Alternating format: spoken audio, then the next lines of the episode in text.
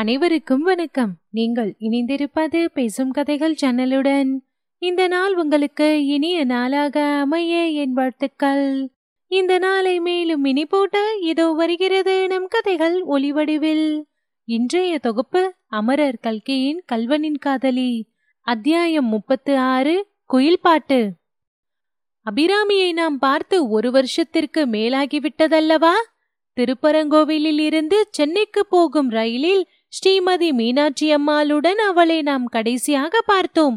இப்போது சரஸ்வதி வித்தியாலயத்தின் மதில் சூழ்ந்த விஸ்தாரமான தோட்டத்தின் ஒரு மூலையில் பூத்து குலுங்கிக் கொண்டிருந்த ஒரு மரமல்லிகை மரத்தின் அடியில் ஏறக்குறைய சம வயதுடைய ஒரு தோழியுடன் அவளை காண்கிறோம். ஒரு நிமிஷம் அபிராமியை அடையாளம் கண்டுபிடிப்பது கூட நமக்கு கஷ்டமாயிருக்கிறது முன்னே அவளை நாம் பார்த்தபோது இன்னும் குழந்தையாகவே இருந்தாள். இப்போது யுவதியாகிவிட்டாள் முன்னே பட்டிக்காட்டு பெண்ணைப் போல் பாவாடை தாவணை அணிந்து கொண்டிருந்தாள். இப்போது காலேஜ் மாணவியைப் போல் ஜோராக பின்னால் தலைப்பு தொங்கவிட்டு புடவை உடுத்திக் கொண்டிருந்தாள். தலைமயிரை கோணவகிடு பிளந்து தளர்ச்சியாக பின்னிவிட்டு கொண்டிருந்தாள். முகத்திலே இருந்த குறுகுறுப்பு மட்டும் அப்படியே இருந்தது. எதை பார்த்தாலும் எதை கேட்டாலும் அதிசயத்துடன் மிரண்டு விழிக்கும் கண்களும் அப்படியே மாறுதலின்றி இருந்தன. அவர்கள் உட்கார்ந்திருந்த இடத்துக்கு சற்று தூரத்தில் ஒரு கிணறும் அதை சுற்றி சில கமுகு மரங்களும் இருந்தன. அந்த மரங்களில் ஒன்றிலிருந்து ஒரு குயில் கூவியது. அபிராமி பிலகரியில் ஒரு குயில் பாட்டு பாடுவாயே அதை பாடு என்றாள் லலிதா. வேலனையே அழைப்பாய் விந்தை குயிலே கோலக்கிளியை துணை கூட்டி சென்றாகிலுமேன். நீல வெளிதினிலே நிமிர்ந்து பறந்து பாடி நேரம் செய்யாமல் இருந்த நிமிஷம் எழுந்து வர சோலை அழகும் சொர்ணம் ஓடி ஒளிந்து பாயும் ஓலை குருத்தும் தென்னம்பாலை வெடித்த பூவும் மாலை வெயிலும் மஞ்சள் கோலமும் கண்டு மனம் பாலித்தருள் செய்யன்றி பேதையுரைத்ததாக. நெடிது வளர்ந்து அடர்த்தியாக தழைத்திருந்த மரமல்லிகை மரத்தின் மேல் சற்று பலமான காற்று அடிக்க அதிலிருந்து புஷ்பங்கள் பொல பொலவென்று உதிர்ந்து அபிராமியின் மேலும் அவள் தோழியின் மேலும் விழுந்தன. பாரபிராமி உன்மேல் புஷ்பமாறி பெய்கிறது. உன்னுடைய பாட்டை கேட்டுவிட்டு தேவர்கள்தான் பூமழை பெய்கிறார்கள் போல் இருக்கிறது என்றாள் லலிதா. இப்படி சொன்னவள் அபிராமியின் கண்களில் ஜலம் துளித்திருப்பதைக் கண்டு மனம் கலங்கி இதென்ன அபிராமி உன் கண்களில் ஏன் ஜலம் வருகிறது? இவ்வளவு உருக்கமாய் கூப்பிட்டும் அந்த வேலன் வரவில்லையே என்றா? என்பதாக பாதி கவலையுடனும் பாதி கரிசனமாகவும் லலிதா கேட்டாள். லலிதா திருப்பரங்கோவிலில் நானும் என் அண்ணனும் சந்தோஷமாயிருந்த காலத்தில் இந்த பாட்டை நான் இட்டுக்கட்டினேன் அதை திருப்பி திருப்பி பாட சொல்லி கேட்டு அவன் சந்தோஷப்படுவான்.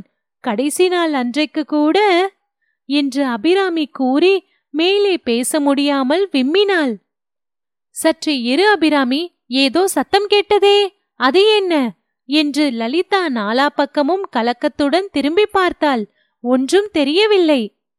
வேறு யாரோ விம்மி அழுதார் போல் இருந்தது. என்னுடைய பிரம்மையோ அல்லது பக்கத்து சாலையில்தான் யாராவது அழுது கொண்டு போகிறார்களோ? என்று சொன்னாள். அபிராமிக்கு என்னமோ அன்று பழைய ஞாபகங்கள் பொங்கிக் கொண்டு வந்தன. லலிதா பாவி நான் இங்கே சௌக்கியமாயிருக்கிறேன். சந்தோஷமாய் ஆடிப்பாடிக்கொண்டு காலம் கழிக்கிறேன். முத்தையன் எந்த காட்டில் என்ன கஷ்டப்பட்டு கொண்டிருக்கிறானோ? ஐயோ என் அண்ணன் உலகத்தில் ஒருவருக்கும் ஒரு தீங்கு நினைக்காதவன். அவனுக்கு வந்த கஷ்டமெல்லாம் என்னாலேதான். ஆனாலும் நான் இங்கே சுகமாயிருக்கிறேன். பகவானே என்று பரபரப்புடன் பேசிக்கொண்டு போனாள். ஏன் அபிராமி உன்னை நீயே அனாவசியமாய் நொந்து கொள்கிறாய்? உன் அண்ணனுடைய தலைவிதி அது. திருட்டுக் கொள்ளையில் ஒருவன் இறங்கின பிற்பாடு அவனை பற்றி கவலைப்படுவதில் என்ன பிரயோஜனம்? லலிதா உனக்கு என்ன தெரியும்? என் அண்ணனா திருடன்? அவனா கொள்ளையடிக்க கூடியவன்? ஒரு நாளும் இல்லை. எல்லாம் போய் நான் பிறந்த வேளை அவன் இப்படியெல்லாம் கஷ்டப்பட வேண்டும் என்று ஏற்பட்டிருக்கிறது. அவள் இவ்வாறு சொல்லிக் கொண்டிருந்த போது தூரத்திலிருந்து அபிராமி அபிராமி என்று கூப்பிடும் குரல் கேட்டது. சற்று நேரத்துக்கெல்லாம் ஒரு பெண் வந்து அபிராமி இங்கே என்ன செய்கிறாய்? உன்னை தோட்டமெல்லாம் தேடிக்கொண்டு வருகிறேன். யாரோ திருப்பரங்கோவிலில் இருந்து மனுஷால் வந்திருக்கிறார்களாம்.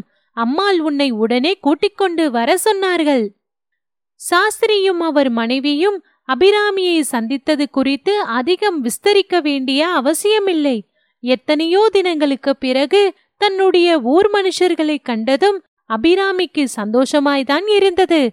அவர்கள் தங்களுடன் ஒரு நாள் இருக்கும்படி அழைத்தபோது உற்சாகத்துடன் சென்றாள். நாடகம் பார்க்க போகவும் மகிழ்ச்சியுடன் சம்மதித்தாள். அன்றிரவு நாடக கொட்டகையில் ஏற்கனவே ரிசர்வ் செய்திருந்த இடங்களில் மூன்று பேரும் சென்று உட்கார்ந்தார்கள். உட்கார்ந்தவுடனே சாஸ்திரி சுற்றும் முற்றும் பார்த்தார். அவருக்கு பின்னால் இரண்டு வரிசை தள்ளி நாலைந்து ஆசாமிகள் சேர்ந்தாற்போல் உட்கார்ந்திருந்தார்கள். குறிப்பிட்ட சந்தேகத்தின் மூலம் அவர்கள் போலீஸ்காரர்கள் என்பது அவருக்கு தெரிந்து போயிற்று. அபிராமி நாடகத்தின் ஆரம்பம் முதலே மிக்க ஆவலுடன் பார்த்து கொண்டிருந்தாள். ஆனால் மேடைக்கு திருடன் வந்ததிலிருந்து அவள் மகுடியின் சங்கீதத்தினால் கட்டுண்ட பாம்பை போல் ஆனாள். கண்ணை கூட கொட்டாமல் அவனை பார்த்த வண்ணம் இருந்தாள். இடையிடையே அவளுடைய தேகத்தில் இன்னதென்று விவரிக்க முடியாத படப்படப்பு உண்டாயிற்று. அப்போதெல்லாம் பக்கத்தில் இருந்த மீனாட்சி அம்மாளை கெட்டியாக பிடித்து கொண்டாள்.